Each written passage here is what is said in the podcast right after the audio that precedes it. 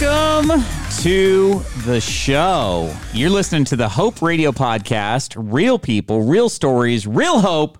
My name is Sean Davis. I happen to be your humble host. And joining me, as always, my co host in life, my beautiful wife. Her name is. Just Jen. And you're along with us as we keep this hope train and moving on down the tracks. Choo choo. We are hawkers of hope, Jen. We're originators of optimism. We are purveyors of positivity. And we are lastly engineers of encouragement. You put it all together and it spells. hope.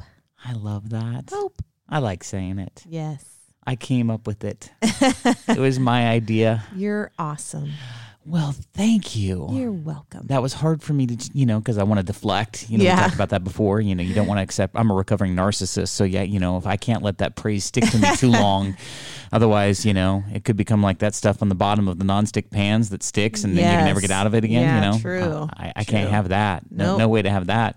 Well, it's a little chillier today. It's cold. I feel like it's one of those days where I can almost see my breath come out of my mouth. I'm snuggled up against a heater. Did you yeah. see it? Yeah, you're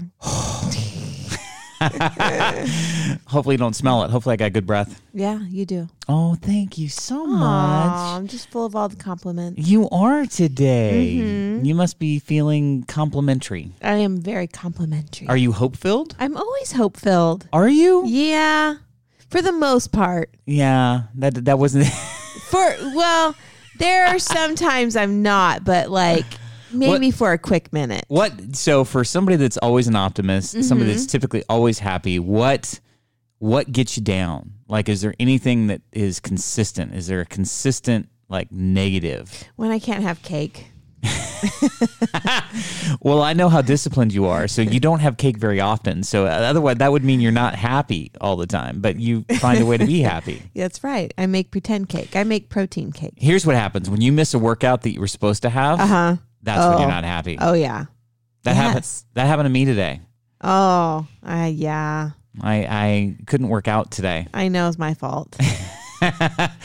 Jen had an appointment she wanted me to go with her on, so you know I took one for the team. I I, I missed my weightlifting this morning. I missed my know. pounding. Like I don't I don't even know if you knew. I I knew Sean's my chauffeur. I don't even have a driver's license. well, you do, but you let it expire. well, it's expired, so I don't.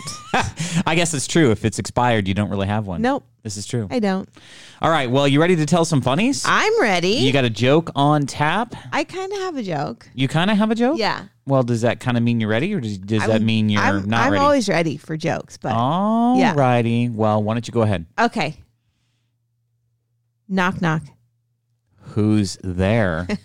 Arthur, Arthur who? are there any leftovers? Ah, that's a So good one. it's kind of a joke, but you know, because Thanksgiving and Christmas are around the corner, Yes, holidays. leftovers are better than the real meal You know, sometimes they are. all the time. They really are. yeah. Like down in Mexico, uh, like the pizza leftovers the next day. Mm. Oh my gosh. Pizza's always better the next day.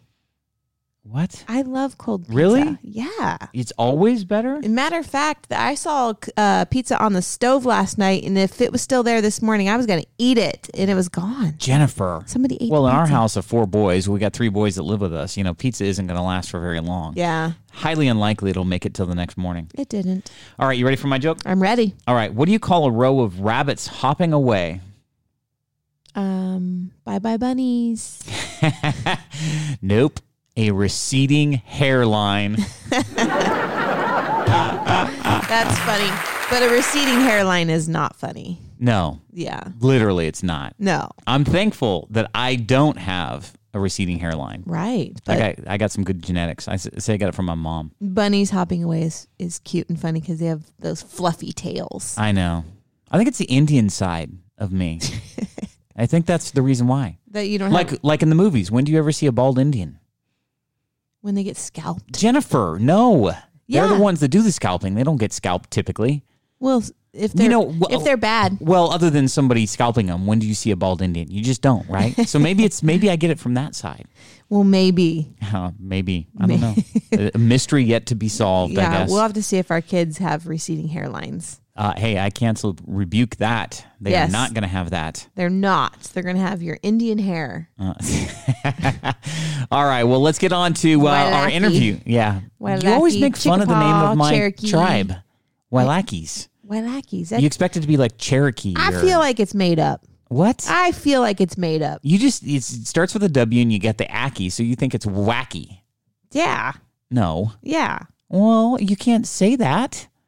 If You there's any other can't, like- members of the you Wailaki can't tribe, make fun of my heritage. I just the name's weird.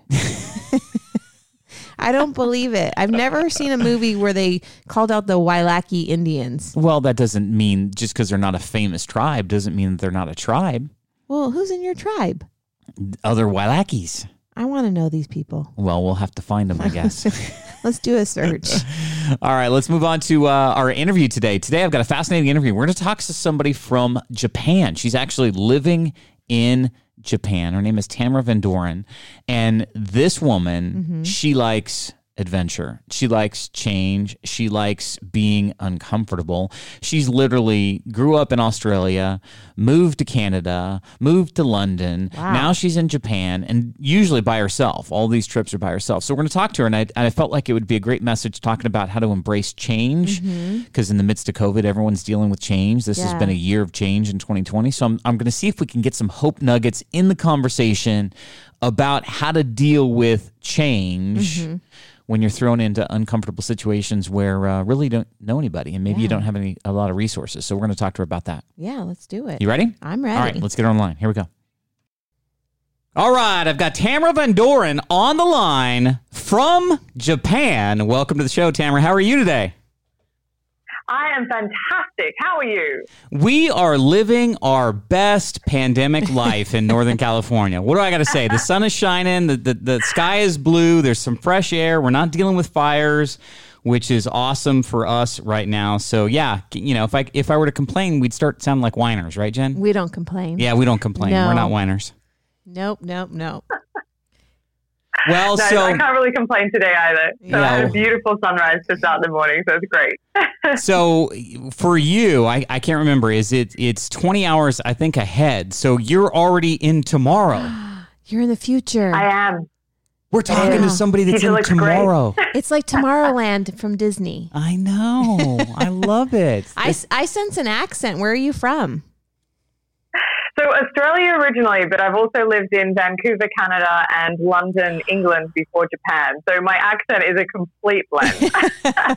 oh my gosh. So wherever you live, you kind of take on a few Yeah. attributes of the dialect of that area. So you are a UK Canadian um You're all the things. Japanese. You're like you're like all the things. I love yeah, it. like you, you you're like a, a, a blend of all Yeah. of the languages. And That's why. we're, I come, we're big fans of Vancouver, so that's the most beautiful Nice. place ever. Well, I thought what we would do. Um, you told me a little bit in our discussion before the show about your life, and uh, you know, I was just floored at how many places that you've lived and how many places that you've explored. And you know, I was taken with your ability to just kind of pick up and move to someplace new. So why don't you, for the benefit of our listeners, give us, you know, uh, let's take the 30,000 foot view, you know, last five or 10 years, the places that you've been, the places that you've lived, etc. And then let's, sure. let's dig into a discussion about how to deal with change. Because I think right now in the midst of COVID, you're like one of these uh, excellent examples of like uprooting your life, moving somewhere and having no resources and then building a life for yourself. And so I think right now in the midst of, of COVID, that kind of a, of a message, that kind of a story, that kind of experience might help others kind of deal with some of the change that has been thrust upon them in 2020. So uh, give us a 30,000 foot view of your life over the last five or 10 years. Sure, sure. Now, this is a challenging one. Uh, so, yeah, so originally from Australia, uh, I kind of fell into the radio industry just working as a promo kid, handing out the free stuff. Um, and then from there, that's while I was at university studying creative writing. And um, kind of from there, built a career in radio. So I started learning how to do on air, started learning how to do music programming, uh, moved interstate for that role, and then decided basically that Australia wasn't really the country for me, that I wanted to live overseas. And that was kind of cemented in my first trip to Europe, which I just, I love that continent, the culture, the history, the architecture, everything was just more of a fit for me. Um, so that turned into a goal to live permanently in Europe. So uh, at the time, the visas weren't the ideal situation. So I moved to Vancouver in Canada first. Uh, didn't know anyone there. Uh, didn't had never been to Vancouver before, so literally was starting from scratch. Um, and then spent three and a half years there, built up a great network, had a great job, was working in uh, a radio station as a marketing manager, and um, working a lot on partnerships and with high net worth individuals being kind of the target audience. Uh, and then the visa situation in the UK improved, so it was back to two years. So I was like, great, time to go to the UK and get to Europe, uh, moved to London. And it was a lot tougher to get set up in London than it had been in Vancouver.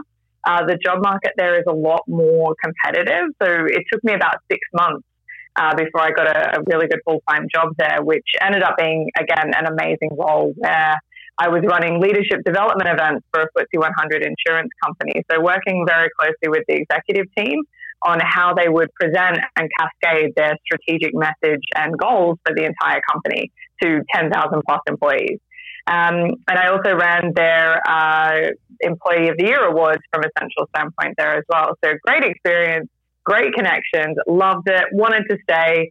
Um, the visa situation, I would have had to get sponsors, so I would have had to change roles.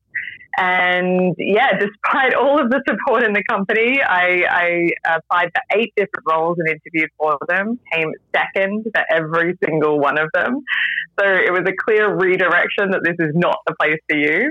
Uh, went back to Australia, kind of heartbroken and gutted, and thought I'd try and get a job there and try and get back to Europe some way couldn't even get an interview, was told by recruiters that my international experience would go against me. And then, yeah, Japan was the backup plan. So again, I had never lived in Japan, had never been to Japan, didn't know anyone in Japan.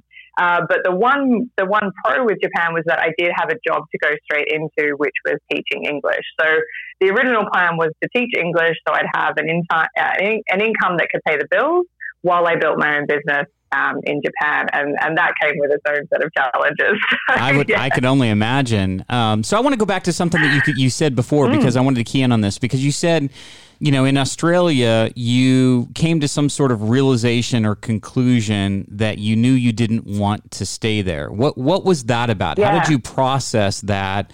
And how did that show up? Because I think sometimes we all get promptings that we're unsettled. We don't know exactly why, mm. but it sound it, it sounds like you figured out what the why was, and I'm curious how you came to that conclusion.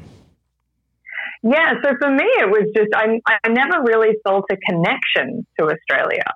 So, so just like culturally, it's a very like outdoor country. There's, like everyone loves the heat there.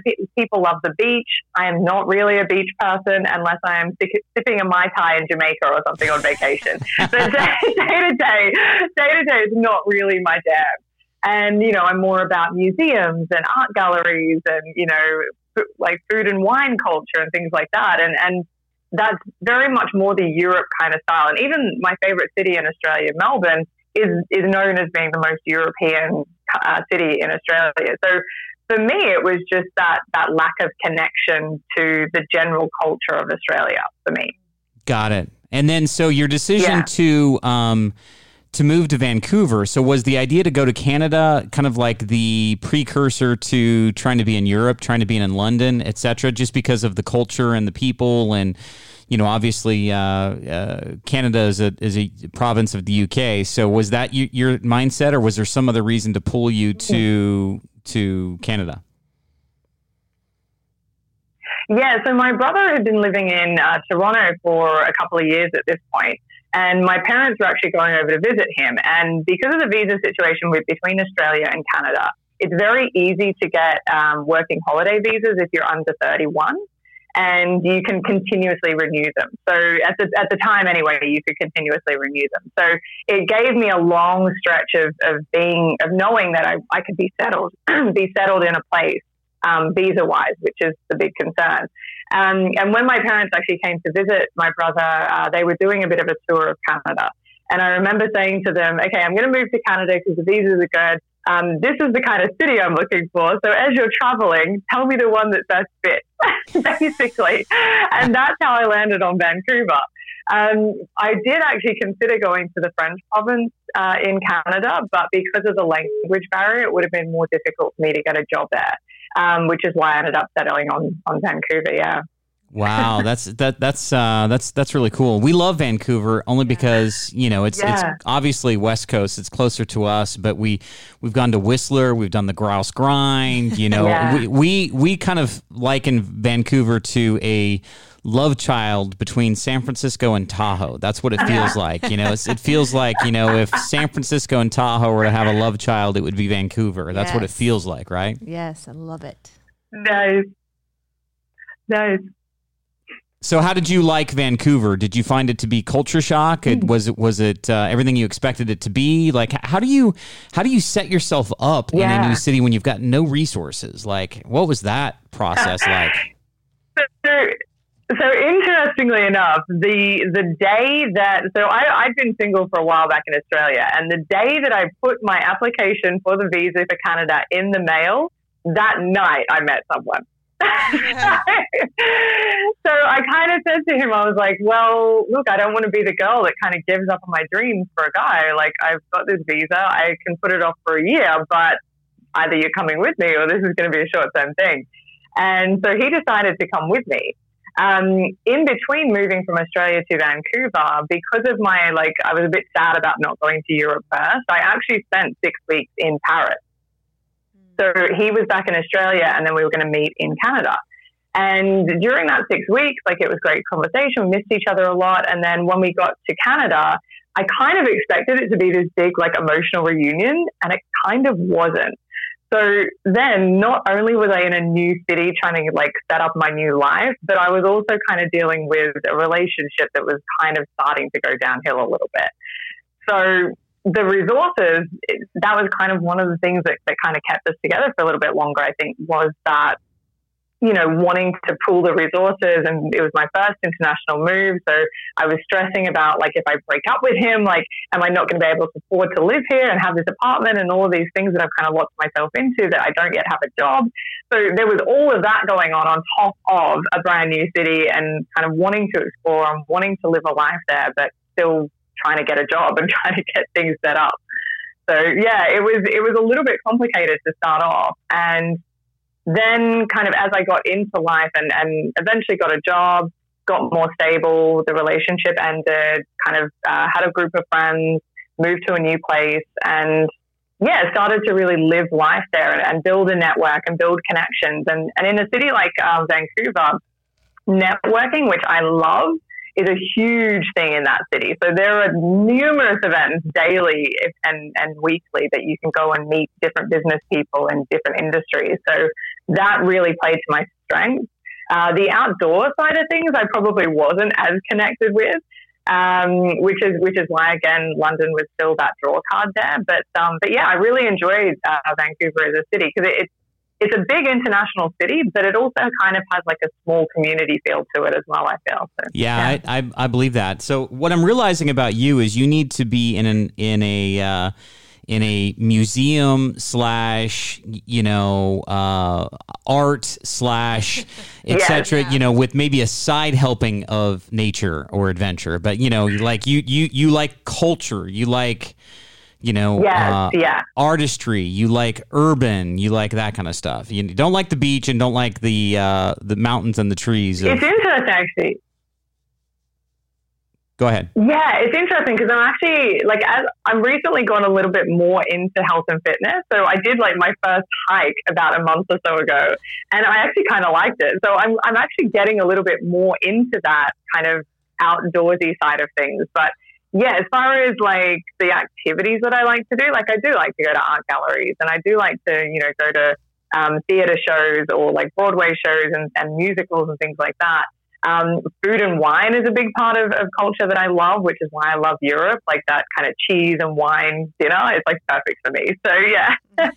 well, Jen Jen's a big foodie herself, so she she wakes up thinking about food. She goes to sleep thinking about food. She dreams about food. She plans food. She makes food.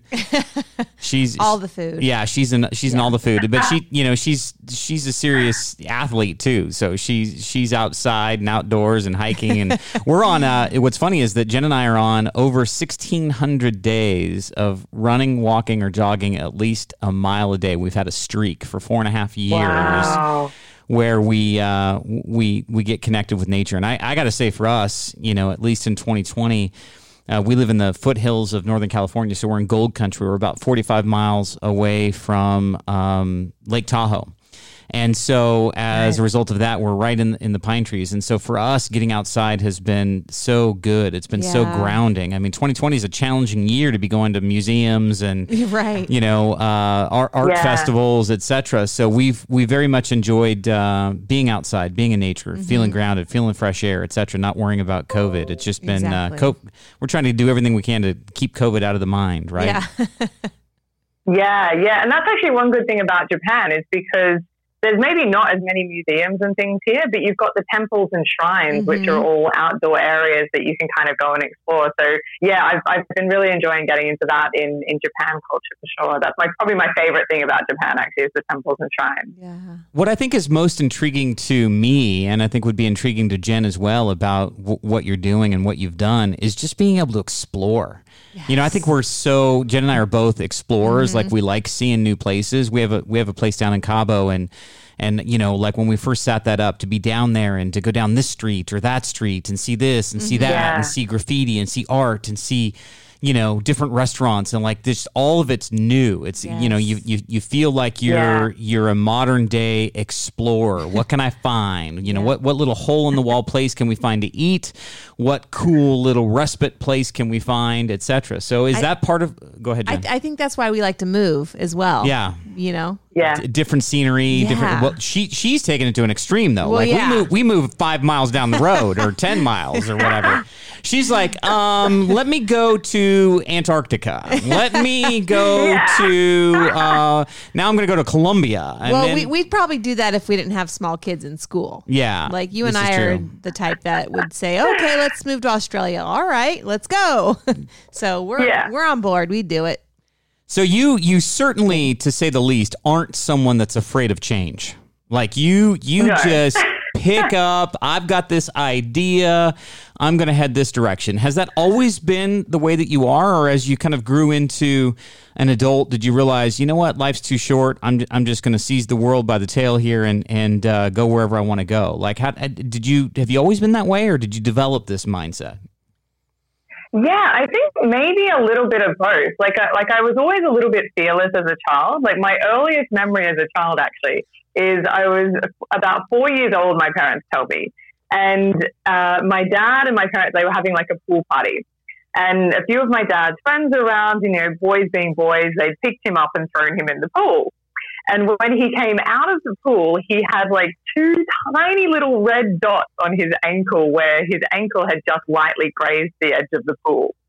And I was livid. I stormed up to his friends, little four year old girl, stormed up to his friends, hands on hips. And I'm like, You hurt my dad. and I ripped into them.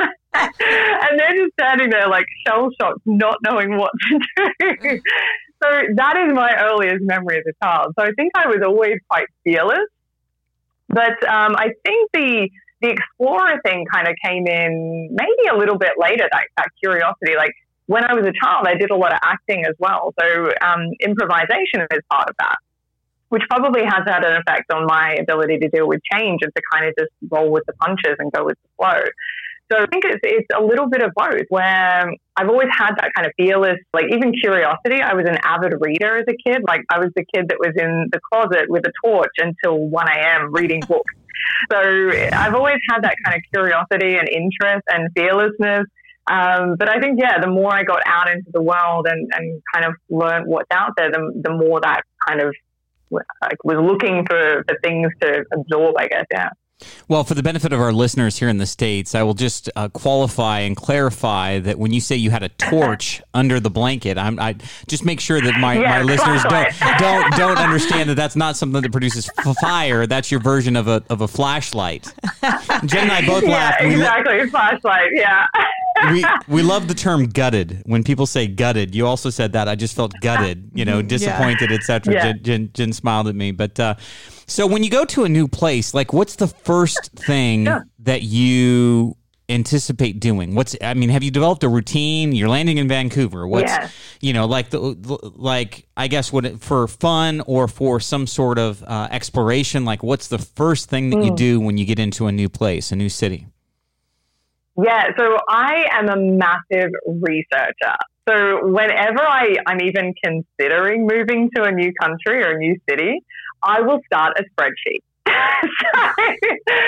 so in that spreadsheet, I have like, how much is the rent going to be? Oh, what are the nice areas to live in? What are the nice neighborhoods? What are the neighborhoods I should stay away from? How much is public transport going to be? How much is the groceries going to be? And I will literally Google the crap out of all of it.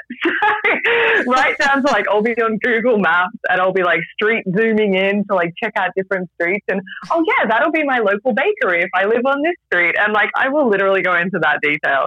So, like, what kind of events can I go to and things like that. So, I'm a massive researcher. So, that's where it kind of starts for me. Um, because for me, I'm looking at like, what is going to be the actual cost of living there, just so I can get like a ballpark figure. And then I'll start looking at, like, particularly if it's a city where I don't have a job to go to, start looking at, okay, what kind of jobs are available in that city that I would want to apply for and what's the money so that I can kind of put those two together and see what kind of life I could live with the job that I might get. Got it. And so, with, So, yes, with all that research, what has been the biggest surprises that you've uncovered that your research didn't tell you? Whether it was Vancouver, whether it was, you know, uh, Japan or whatever. What was the biggest kind of oh my gosh, I didn't know this, or oh my gosh, I didn't anticipate that? I'm sure there's had to been something like that. Yeah, I think it was actually with my move to Japan. So um, I think maybe I'd gotten to this false sense of like every big city in the world has business networking events. So that's just something I don't have to research. Um, because Vancouver and London, they're both huge networking cities and there's always different events to go to. Um, when I got to Japan, and maybe because my frame of mind was still a bit kind of like not fully switched on and not fully myself from the disappointment of not getting to stay in the UK. Um, but when I got here and I tried to find networking events to go to because I came here to start a build business, so I wanted to build that business network again. There were none. Like there's maybe one every five, four or six weeks that is an English speaking business networking event. And even the events that you go to here, they're kind of they're foreigners that have been somewhat Japanified. So they're more focused on the and I don't mean that. That's not that's not a complete negative, by the way. But they're kind of focused on the way Japan does business, and if you're not wanting to do business in Japan, then they're not really that interested in kind of like associated with you. And they're doing business in a very traditional Japanese way rather than being innovative or thinking differently or being interested in self development and things like that, which is what my business is built around. So yeah, that that was a big shock for me and it made probably the first first year to a year and a half really, really difficult for me in Japan. Um, because I didn't have that business network to to communicate with and to help kind of fuel me to, to build my business. So I felt like I was failing. And like all I could associate with were like 20 year old kind of uh, English teachers. So yeah, it was, it was tough.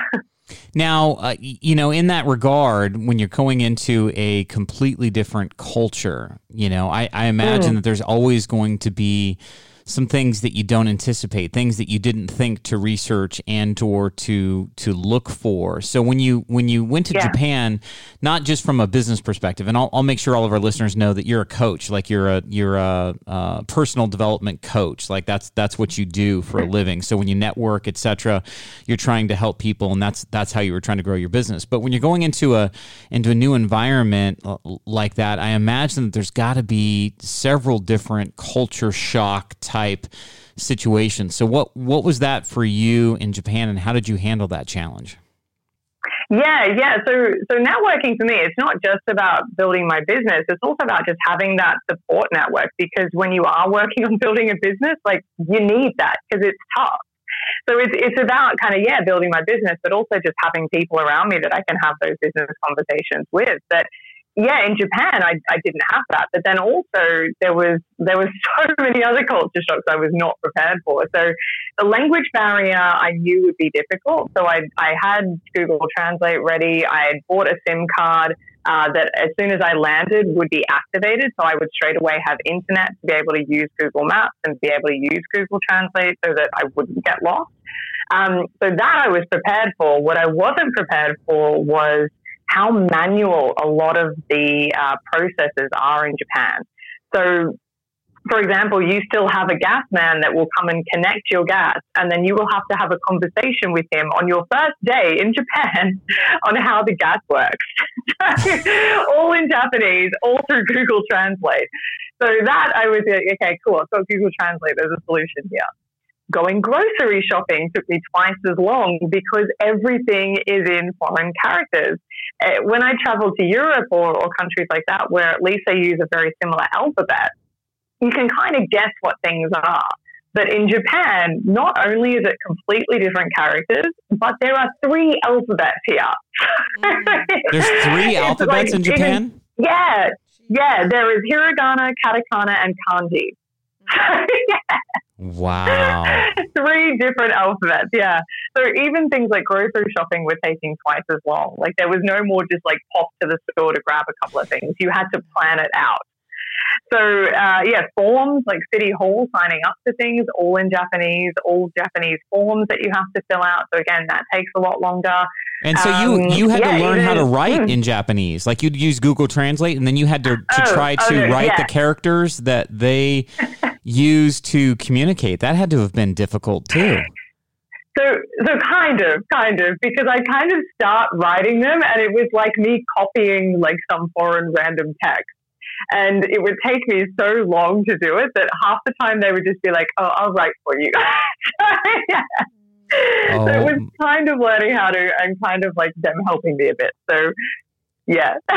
now, Japan is a very, very conservative culture, right? Mm. Like very, very modest, very conservative, honor, character integrity. You know, so how, how, yes. what was that like? You know, as a Westerner, just arriving as a female, even, you know, because I think it's a very male-led culture as well. So how did you how did you respond to that, or how did you deal with that? Yeah, and that was one of the biggest challenges because I didn't realize just how like it, it's a it's a common kind of um, saying for, from foreigners that have been living in Japan for a while is that Japan kind of in the, in those traditional roles is about 20 30 years behind the rest of the world. So the traditional roles are still very much that the man is the breadwinner and he is married to the company and works night and day for the company and does not question that and the the woman is the housewife. So she might have a part time job, but if she gets pregnant, she will generally resign from her job and become a housewife. And that's a common kind of thing. Um, so I think me kind of coming in as like, you know, strong, independent, single woman who travels and does all these things by herself, trying to, trying to build a, a, business around, you know, what's your uniqueness and, you know, how can you use that superpower to like fulfill your dreams and what are your dreams? Those are the kind of things that that a lot of people here have never asked themselves. So coming into that environment and trying to be really respectful of the culture. So I did start dressing more conservatively. I was more polite and I was trying to really fit into that. But at the same time, I was finding that imbalance with trying to also be authentically myself because I am a little bit more outspoken and a little bit more adventurous and fearless. And, you know, at times I'm a little more sensual than is probably deemed appropriate here.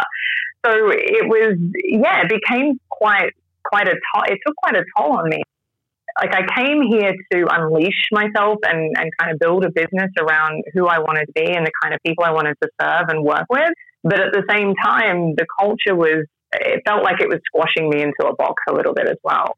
So, so dealing with that was really tough initially. And now I'm in a place where I'm starting to look at the differences in culture as lessons and how can this be applied in a positive way. And there are definitely positives. Like with COVID, that's been a prime example of the way Japan has been able to curb it a lot quicker than some of the Western countries in the world is evidence of how that culture can be an absolute positive. So I've started to look at things differently. I do have a business network now of people I can have those those inspiring conversations with, and it has changed a lot for me now. But in that first that first kind of year, year and a half, it was really difficult, really difficult to kind of find how I could be respectful, but also be me. Yeah, yeah, I could see that. Jen, Jen would have difficulty there. She's a Viking warrior princess with an axe and a sword, Right, and, and yeah. you don't you don't put her into a box or put her into a corner. That's for sure. And she's No. b- blonde haired, and so like in that in that culture, I think she would stand out like a like a like a sore thumb, and and then then act like a.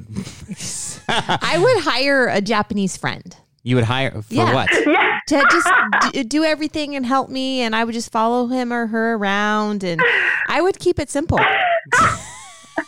That's what I would So you do. can actually do that. I actually hired a, a Japanese virtual assistant to help me with things like calling my rental company to find out how do I get this free internet that's apparently included. Like, Yeah, I would just want to be like a shadow and just follow this person Yeah. around, and you know they would live with me, and I would I would make it easy on me. Yeah, I don't want to figure it all out. I just want to like follow someone around like a puppy dog. but but in that culture, I mean, like like to her point, I Yeah. mean, that there's a big there's they're very conservative. So how Mm-hmm. you dress, what you what you wear, how you speak, how you conduct yourself, you know, Yeah. those types of things uh, matter. Yeah. and, you know, and sometimes you can you can you can be chastised and or you, you even mentioned discriminated against to some degree, right? Yeah, yeah, like even even things like blowing your nose in public is considered rude here. Oh, I think Showing it's your rude shoulders here. is considered rude. Yeah, yeah. Well, Jen- when the when the alternative is them like hawking it up, trust Oh. me, blowing the nose is far more preferable. yeah. I don't want to hear or see any nose things happening in public. Yeah. Like, Yeah. go to the bathroom. yeah. But like, what what else So, was a surprise to you? I Mm. mean, you had to learn that because I'm sure people just looked at you the first time that you did that. That's probably not something you were able to research, right? So did you get a whole bunch of stares? No, I the did. fir- I did actually research. I Okay. did actually research what was yeah, what yeah. not to do in Japan? She's very organized. She's got her spreadsheets. She knows what to do Yep. and what not to do. All right. Well, I, you know, I just got to believe that you can't anticipate everything. There's some stuff, you know, there's three schools of knowledge. The stuff you know, you know, the stuff you know, you don't know. Yeah. And then I didn't know I didn't know that. So I know that some of that I didn't know I didn't know that. Well, you want to make sure you don't make mistakes. So Well- you, you have to be prepared. yeah. Yeah, that's true. Yeah. You don't want to make big Yeah, ones. yeah. I don't wanna get in trouble. Yeah. And in saying that, yeah, the part that I didn't anticipate was that even if I follow all the rules, I'm still going to be different and still going to be, by some people, hated mm. just for being a foreigner. So, like, one experience I had here, which it's going to forever stand out in my mind, I was riding my bike, and this is like I bought a bike here, and it was the first time I'd had a bike in about 20 years, so I was not super confident on it yet. and I was riding on the sidewalk, which is not uncommon here either. And I saw a guy kind of power walking. He was in like his gym gear, obviously out for a walk, and kind of power walking with a very serious face um, look on his face. And, and so I pulled over as far as I could and kind of put my foot down. And good thing I did because even though he had a good meter of pavement on the other side of me, that he could have taken a half step and easily not even touched me or come into contact, he elbowed me with his shoulder as he walked past. Oh my gosh. And had I not had my foot on the ground, I would have fallen over. what did you do? And the look on the look on his face, like just the the anger, like the anger on his face, I will never forget it. wow. And I had never ever experienced anything like that in my entire life in any of the countries I'd ever visited. And that was I was in shock, to be honest. I was like, did that just happen? Like and and it was it was kind of a bit of a turning point for me where it, it was like, okay, so even if I try and do everything correctly, I'm still going to get weird looks on the train. I'm going to have incidents like this happen. I'm still going to be like, I, I've had babies cry because they see me like it's just not, they're not used to seeing foreigner faces. And I went to my brother's wedding in Jamaica and I was around my family. And it was actually probably the first proper just vacation I've had in a good couple of years because I have this tendency to plan trips around like conferences or like business related things.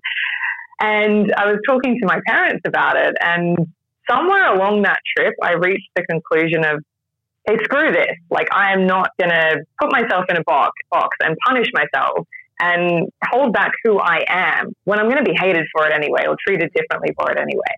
And so I kind of came back with, I'll admit, a bit of a jaded kind of view of Japan and life here.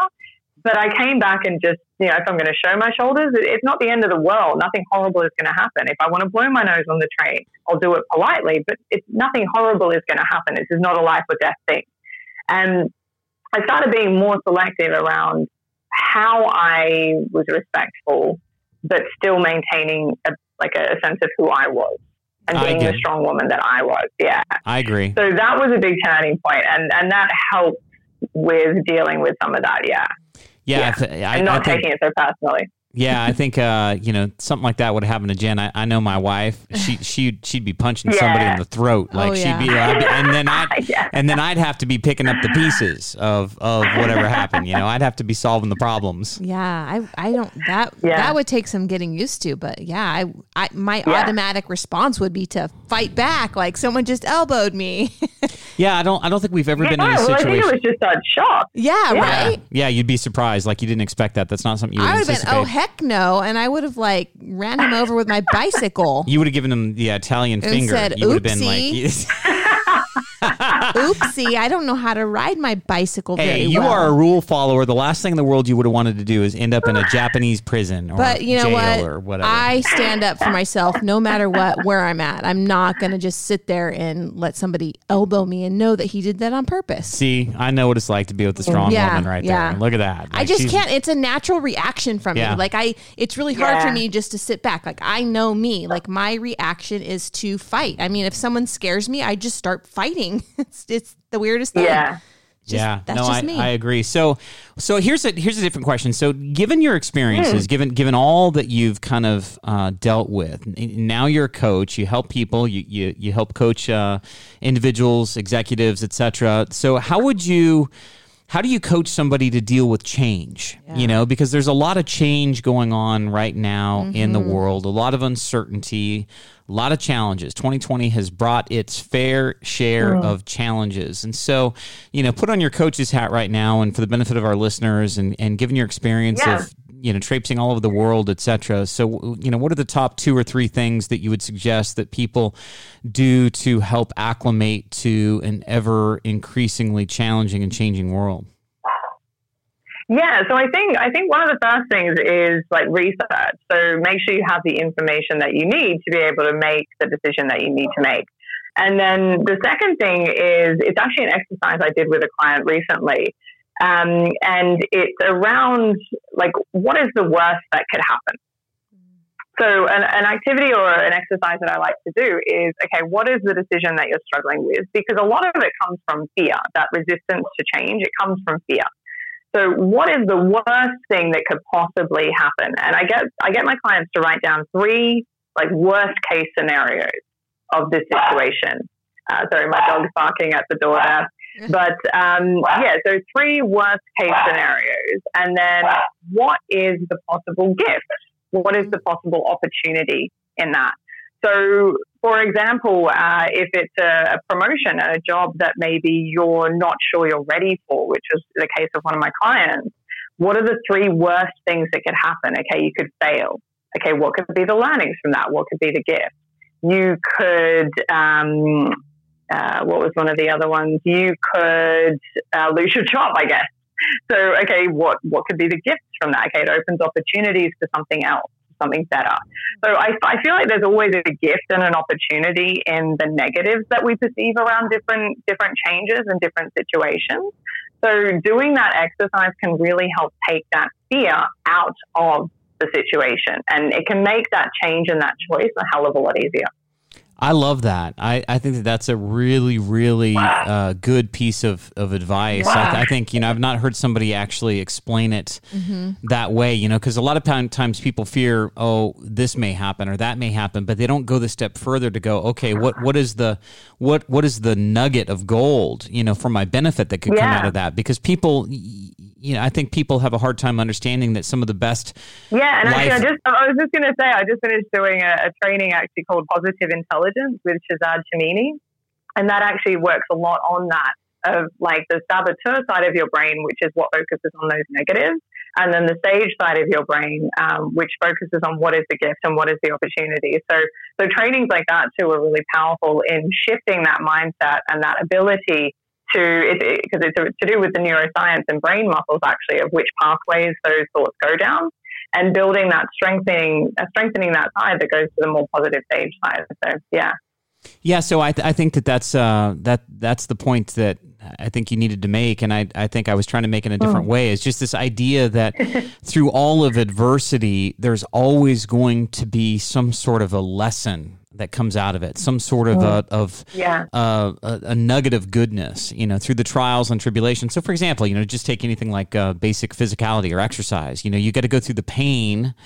to get the results that you want. You know, what what you're dealing with yeah. is you're dealing with a struggle to move past where you've been to try to get to where you want to go, but the process of doing that creates friction, it creates challenges, it creates pain, it mm. creates soreness, etc. But you got to go through that. Well, what's the good of the pain? Well, the good of the pain is I'm going to change how I look or I'm going to change how I eat or I'm going to do this or that. And so I mm. think relative to to COVID and you know, we've had civil unrest here in the states. We, you know, we've got a pandemic. We've got an election year. We've got challenges there. We, you know, like the list keeps going on and on and on. Now we've got a resurgence, and so I think that there's businesses out there that are are struggling. And I think the biggest fear is is financial fear, financial pressure. What if I lose my house? Mm. What if I lose my job? What if I, you know, what if I can't work, etc. But people will worry about the what if but not go a step further. Mm-hmm. Okay, if I did lose my job, what does that mean? Does that mean I'm never going to get another job? Does it mean that I'm not going to, you know, for example, with with me,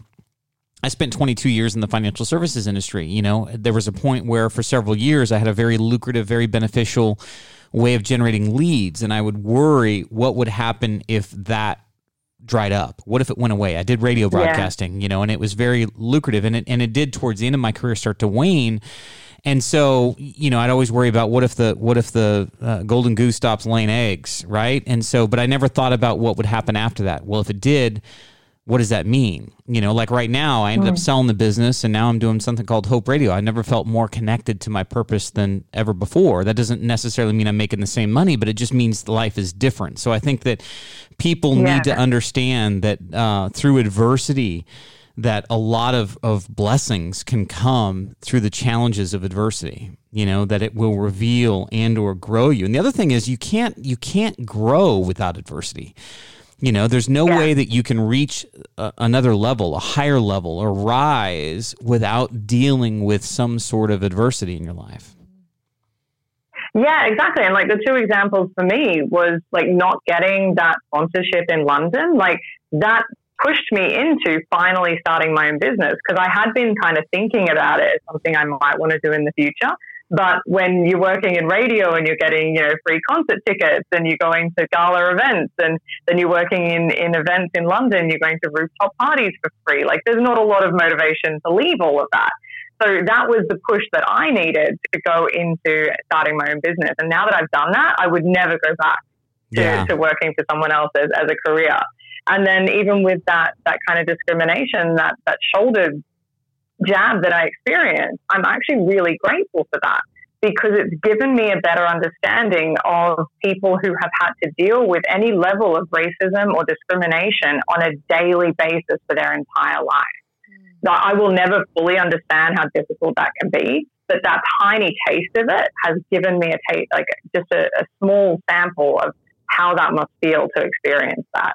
And I'm so grateful for that. Yeah, I could I could see that because you know here's I, just the way that you talked about it. It wasn't just the the sh- leaning in and the shoulder bump. It was the way he looked at you. Like there was disdain, yeah. there was you know possibly hatred or you know uh, vitriol that was coming through his eyes. And so to to have for no other reason other than the way you look or your nationality or yeah. the fact that you're there to have somebody view you as something less than or be angry with you. Like I haven't felt that. Like no. I don't think Jen and I have ever been in a situation where somebody for no reason just discriminated against us because of the way we look or where we are or who we are you know? And i think that that's a, a it's a powerful thing. You're right. That little taste gives you a lot more empathy yeah. for somebody that's had to deal with that throughout their whole life. I think we have felt that though like when? just being in la yeah. Being in like you know on rodeo drive or like you know you're not dressed to the nines or you're not fancy. It's still the same kind of thing. Like you're looked down upon because you yeah. are you know not carrying a Gucci bag or whatever the heck they carry. You know, it's like it's mm. kind of the same thing if you're in a different kind of class than yeah. somebody. I think that there is class envy. Yeah. I think that there can be class discrimination, but I mean, mm-hmm. it's it's. I think it's more pronounced for her though to be in be in a situation yeah. where you're in a different country where for no other reason other than just physically the way you yeah. look. Not only not only was there disdain, but there was mm-hmm, like mm-hmm. anger. There was right, like there right. was like mm. you know like you can somebody can be snooty towards you, yeah. but they're not necessarily yeah. going to be like like I would really like to punch you in the face right now kind of a look. I don't know. Girls yeah. are very mean. Sounds like you got a personal experience you want to share, Jen. Girls are very mean. yeah, I know the, the catty girls, right? Yep, yep. My wife's one of the strongest people I know. She she don't put up with much. So no, no. you know. Yeah. I, you have to stand up I for yourself. Tell, I love it. Yeah, you, if you don't stand up for yourself, then you're going to get walked all over. And you know what? You have to set an example for your kids too. Stand up for yourself. There will be mm. no bullying allowed ever. yeah, we, we, got four boys. Like yeah. you're, you're even talking to our boys. Like you stand up. Yeah, that's right. No, I thought that was a that was a great piece, uh, Tamara. You know, just talking about you know how to kind of readjust your. Yeah your attitude mm. and your perspective regarding you know kind of the worry that you have you know mm-hmm. if you're mm-hmm. worried about xyz okay take it a step further what are you worried about why are you worried what what are the possible two or 3 mm-hmm. outcomes that could happen and then based on those outcomes what could you learn yeah. or what are the nuggets that you could yeah. mine and and incorporate in your life moving forward i think that that is uh, absolutely awesome great great way to uh, to kind of bring our show to a close. And so, any other advice that you would give for encountering uh, change as people kind of navigate 2020, heading into 2021? Anything else that you think that uh, would be a good nugget of, of encouragement for somebody? Yeah, I think it's just that there's more hope and opportunity in starting from nothing than there is in the loss, from what I've experienced. And that comes from moving countries three times and having to start all over again with no network, no, get a brand, brand new place to live, maybe some savings. And there were times too, even even in the past few months, this year, there's been times where I have literally been down to my last few cents and I've had to calculate like what can I actually afford to buy at the grocery store this week. Mm. So I've been in those moments and I get it. It can be scary. It can be tough. But remember that you can only go up from there. So, so be careful and be strategic about how you invest your money and how you kind of use that last amount, but, but also take care of yourself first. Like if, if you're worried about the loss and you're focused on the loss, you will attract more loss. I can guarantee you that. Yeah. But if you're focused on the hope and you're focused on the opportunities, you will find ways to get to that. That is what your brain, your brain is programmed to what you're focused on, whatever the problem is, it will help you find the solution to get to that hope and to get to that opportunity. So, so that would be my advice is, yeah, always look for that hope and opportunity in there the law of attraction. Yes. You know, I love that. You yeah, know, what you think about, it. you draw in. what you think about, you you manifest. And so, yeah, we're big yeah. believers in that, and uh, subscribe to that as well. Well, thank you so much. This has been so much fun talking to you about your experiences and your life and what you got going on. Thank you for being an awesome hope dealer for our yes. Hope Radio podcast. We enjoyed the uh, the interview very much. Absolute pleasure, and thank you so much for having me. It's been great. Thank you. All right, Jim, what do you think? You want to move to Japan or what? I do want to move to Japan for a quick minute. For a quick minute. Yeah. Yeah. So for like two weeks, in other words, a vacation. Exactly.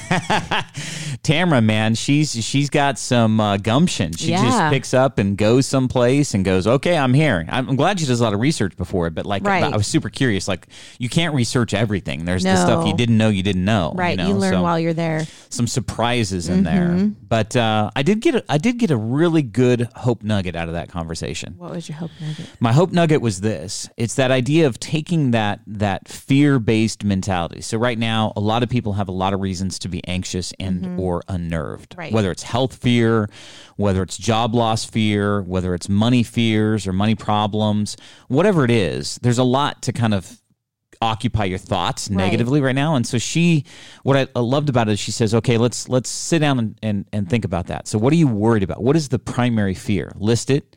And then if that were to happen let's imagine that that were to happen what good could come out of that situation? That was the missing piece because i think that that tempers it to some degree. It's It like okay if you if you're worried about uh, you know i'm worried about losing my job. Well if i lose my job what's good that could come out of that. Well i might find my purpose. I might find a better job. I might find you know a job that makes me more happy. I might find a better boss or coworker. You know like you could list some positive attributes out of Yeah, that I that like could that. Mm-hmm. come you know? Like you know i just i just think that this is the year of of pivoting and thinking positive and Yeah. not always fixating on the negative. and and i did like she also said you know you do attract what you think about like Right. that whole law of attraction It's true. if you're always fearful, always worried, worried about something bad happening, it's almost like all that mental energy into bad, bad, bad, bad. You're going to attract that. Mm-hmm. Yep, You know, I, I believe that. So I do too. I thought it was a, a good conversation. Very interesting. Very interesting. Yeah. Uh, interesting to be in Japan riding a bike and having somebody shove you. How can, can you imagine? no. I would end up in jail because you'd start punching people. I just know it. Like, you know, I know you're on the Hope Radio podcast, but you are a Viking warrior princess with an axe and a sword and you don't mess around. So I don't. I I stand up for myself. That's the whole thing. Is like I am that one person that is not going to walk away. Like I'm not. It's not okay. Yeah. Like I will turn around and be like, "What the heck?" Like Yeah. I want to know. Did I do something? Like Yeah. what did I do wrong?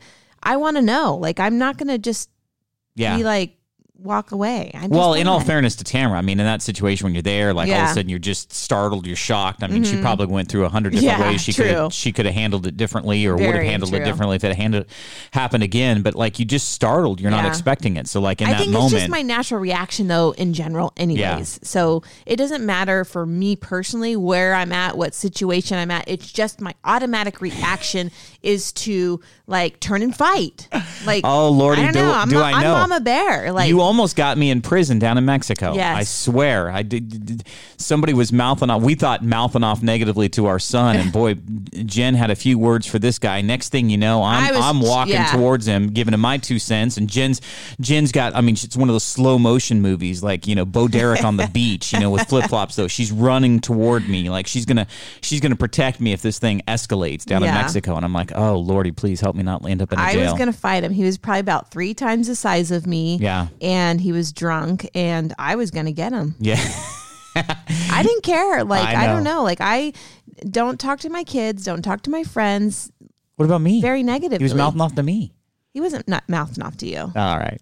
He was. I was the one walking over there to, to handle the situation. Little did I know I had my Viking, you know, wife like That's about to. that's one thing. Like if, down if I'm down. upset, Sean always like he he takes it. He's like, okay. I get you upset, and then you're upset, and then we're both upset, and then we're both gonna fight. yeah, So that's just her nature. But uh, I was going there to protect you I know you because. I knew I could like take him. yeah. Yeah, Well, does that mean you didn't think I could? I just knew I could. you know what I mean? Like regardless of what, there was two guys in. You know, Hey, there was two of them. I've watched a couple karate movies. What are you talking about? I am the Karate Kid. You are so funny. All right, so if people want to hear more of our hilarity, how do they do so, Jen? They can tune us in on. iTunes, well, I was thinking Hope Radio Podcast on iTunes. Yeah, yeah, yeah. That. Google Play, Google Play, Stitcher, Spotify, I just SoundCloud. wanted you to tell them. Apparently. All right. So, how do people connect with us on social media if they want to send us uh, a message? we are on Hope Radio Podcast on Facebook and Instagram. Well, here's what I know, Jen. I had so much fun today. I think Mm-hmm. that um, I think that we should endeavor to book another interview. Let's do this again tomorrow. I'm available. Are you? Yes. Let's have, make it happen. Okay.